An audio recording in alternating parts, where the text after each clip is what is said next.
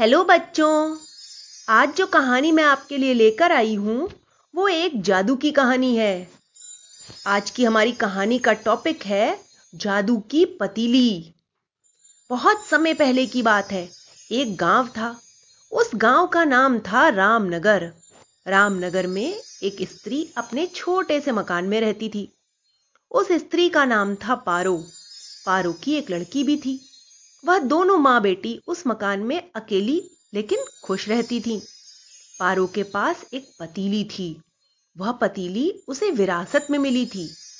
वह पतीली कोई साधारण पतीली नहीं थी, बल्कि एक जादुई और चमत्कारी पतीली थी। उस पतीली का उन दोनों माँ बेटियों को बहुत सहारा था। वह पतीली उन्हें अच्छे अच्छे खाने बनाकर देती थी, इसलिए उन दोनों को खाने की कोई चिंता तो रहती ही नहीं थी। जब कभी उन्हें भूख लगती तो वह उस पतीली को चूल्हे पर चढ़ाकर कहती, पतीली पतीली, तुरंत पका, भूख लगी है, खीर पका। इतना कहते ही उस पतीली में खीर उबलने लगती थी और पूरे घर में उसकी महक फैल जाती। फिर दोनों माँ बेटी अपने अपने बर्तन में खीर उतारती और पेट भरकर मज़े से खाती। जब उन दोनों का खाने से दिल भर जाता तो वह पतीली से कहती, पतीली पतीली, हो जा बंद, भूख हमारी भागी बस. इतना सुनते ही पतीली एकदम शांत पड़ जाती और उसमें खीर पकना भी बंद हो जाता। पारो के पड़ोस में एक बूढ़ा व्यक्ति रहता था। वह हर समय उन दोनों माँ बेटियों के विषय में ही सोचता रहता। उस बूढ़े का नाम था रामदास। पारो और उसकी बेटी उस बूढ़े रामदास को चाचा कहकर पुकारती थी। वह बूढ़ा हर समय उनके विषय में यही सोचता कि पारो और उसकी बेटी आखिर क्या खाकर अपना गुजारा करती हैं। काम काज तो कुछ करती नहीं, जिससे इनका गुजारा चले। उसे यही बात सोच सोचकर आश्चर्य होता था। उन्हें इस बात का आज तक अंदाज़ा नहीं हो पाया था। रामदास की आर्थिक स्थिति बहुत अच्छी थी, इसीलिए वह उन माँ बेटी के बारे में ज़्यादा सोचता था। एक दिन उसने फैसला कर ही लिया। कि आज मैं खिड़की से झाँक कर अंदर ज़रूर देखूँगा कि ये माँ बेटी आखिर क्या खाकर अपना गुजारा करती हैं। वह रात के समय चुपचाप पारो की खिड़की के पास आकर खड़ा हो गया और अंदर झाँक कर देखने लगा कि जब इन्हें भूख लगेगी तो ये क्या खाएँगी। कुछ देर के पश्चात ही पारो की बेटी वहाँ आकर अपनी माँ से बोली, माँ, भूख लगी है। अभी दो मिनट इंतज़ार कर, मैं अभी खीर बनाती हूँ। उसने अपनी बेटी से प्यार से कहा।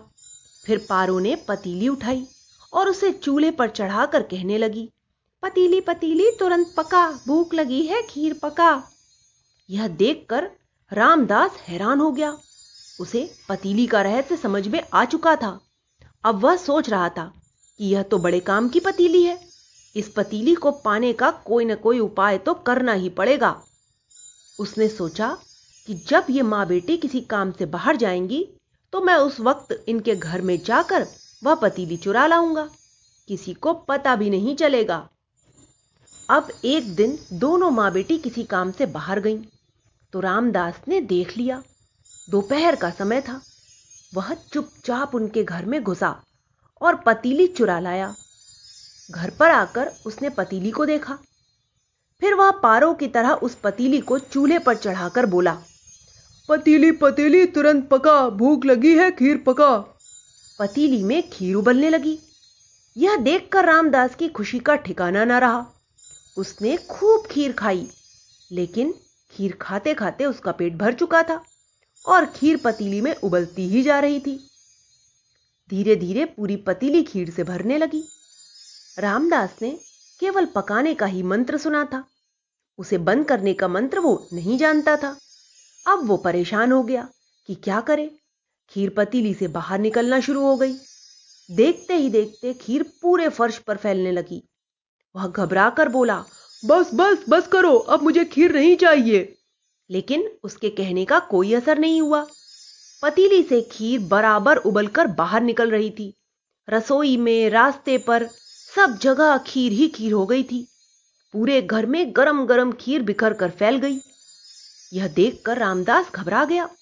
वह इधर उधर अपना बचाव करने के लिए दौड़ रहा था। जब घर में कहीं भी जगह न बची तो वह चिल्लाता हुआ बाहर निकल आया। अरे कोई जल्दी से आओ और इस पतीली से कुछ कहो वरना पूरे गाँव में खीर ही खीर हो जाएगी। खीर खाने के लिए अभी कौए को झुंड भी उतर आएगा। अरे जल्दी से आओ और मेरी जान बचाओ। लेकिन खीर बराबर उबलती ही जा रही थी और पतीली से बाहर निकल रही थी। उसी समय पारो और उसकी बेटी वापस आ गए। गली में खीर फैली देखकर वह हैरान रह गई। पारो की समझ में बात आ चुकी थी। वह जान चुकी थी कि उसकी पतीली रामदास चाचा ने ही चुरा ली है।